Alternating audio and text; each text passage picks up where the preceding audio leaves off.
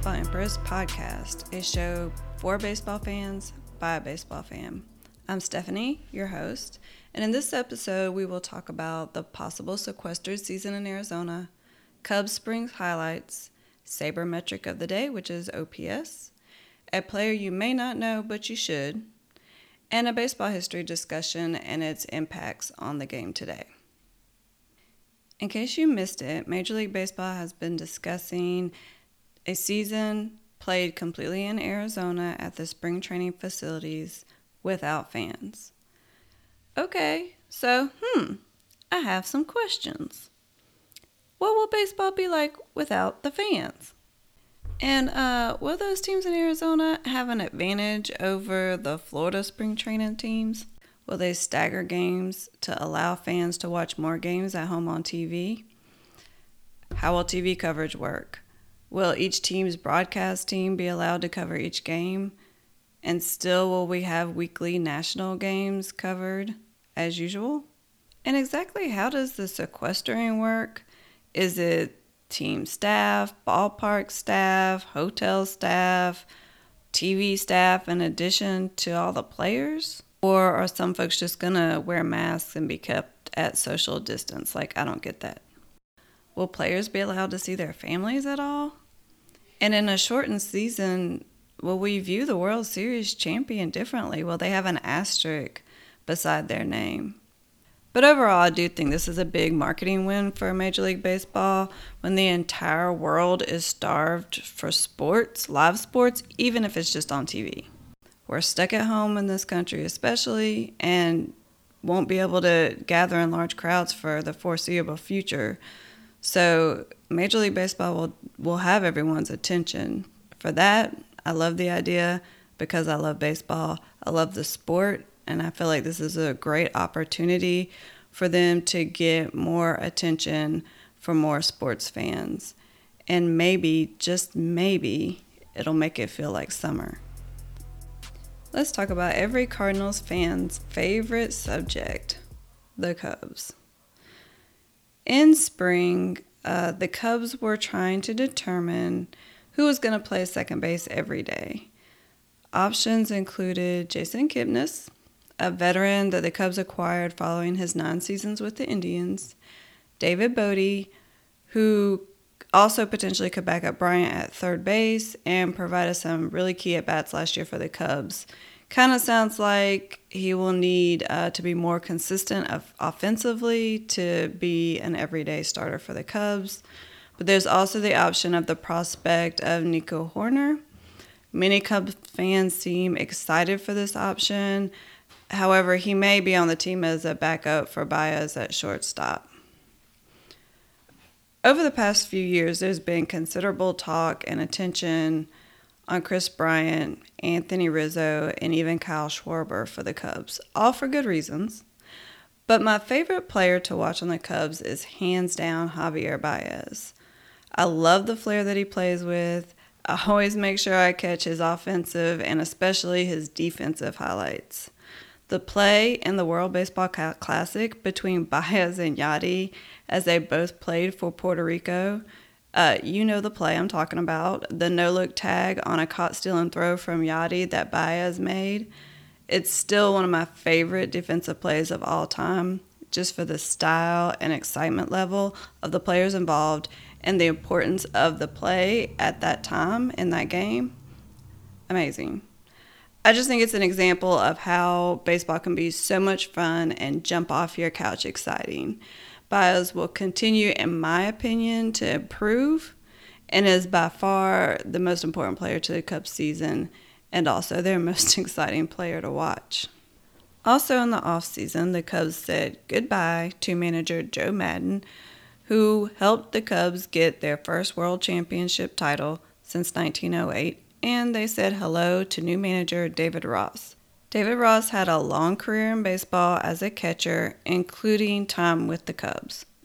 Players seem excited to have David Ross back in their clubhouse, specifically for his intensity and positivity. And sometimes a change is needed just because it's time for a change. New motivation, maybe the same scenery or tactics that once worked no longer work or simply just become stale. So, speaking of needing a change, sometimes players need a change of scenery or a different situation to thrive. And one of the best recent examples is that of Christian Yelich.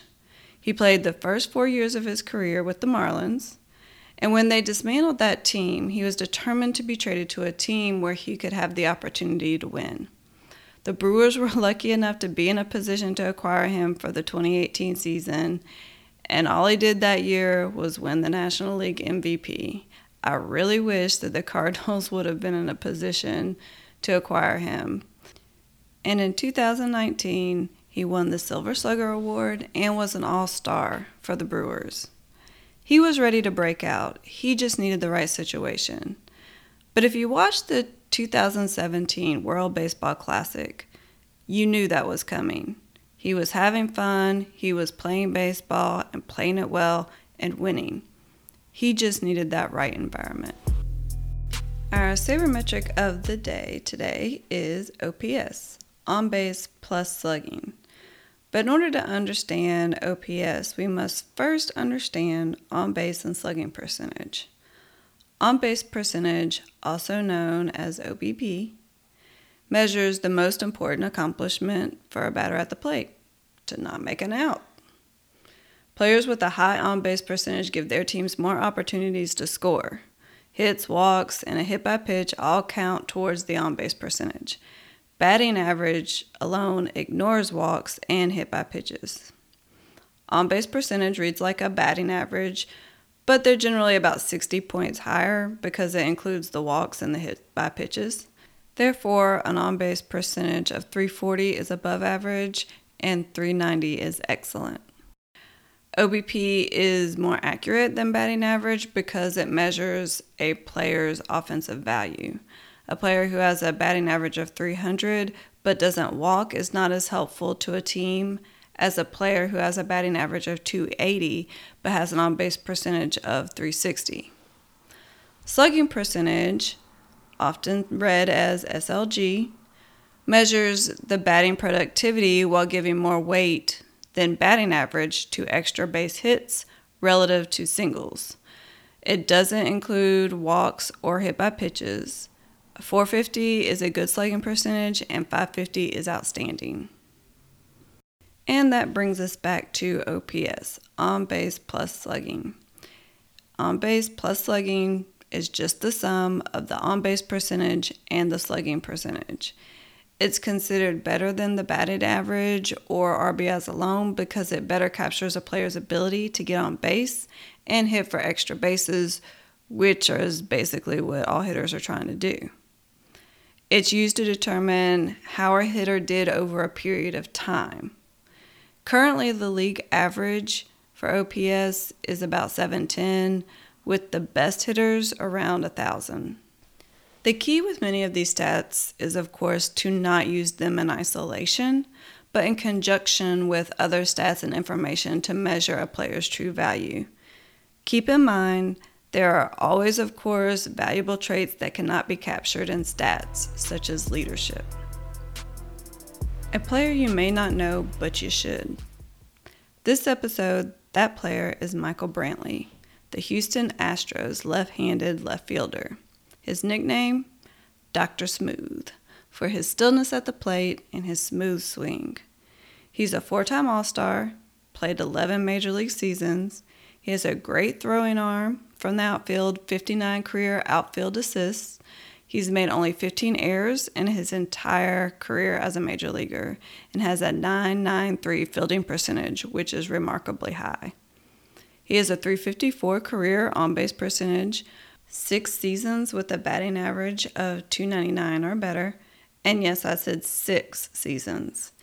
His career OPS is 792, and in 2019, his OPS was 875. His WAR in his career is 28.7 with a 4.8 WAR in 2019. And don't worry, he wasn't part of the Astros cheating scandal as he spent his entire career with the Cleveland Indians and joined the Astros in 2019. The spirit of competition, the strong desire to be better than others, the drive to be the best, the undisputed champion. to push the boundaries of their own limits every single day.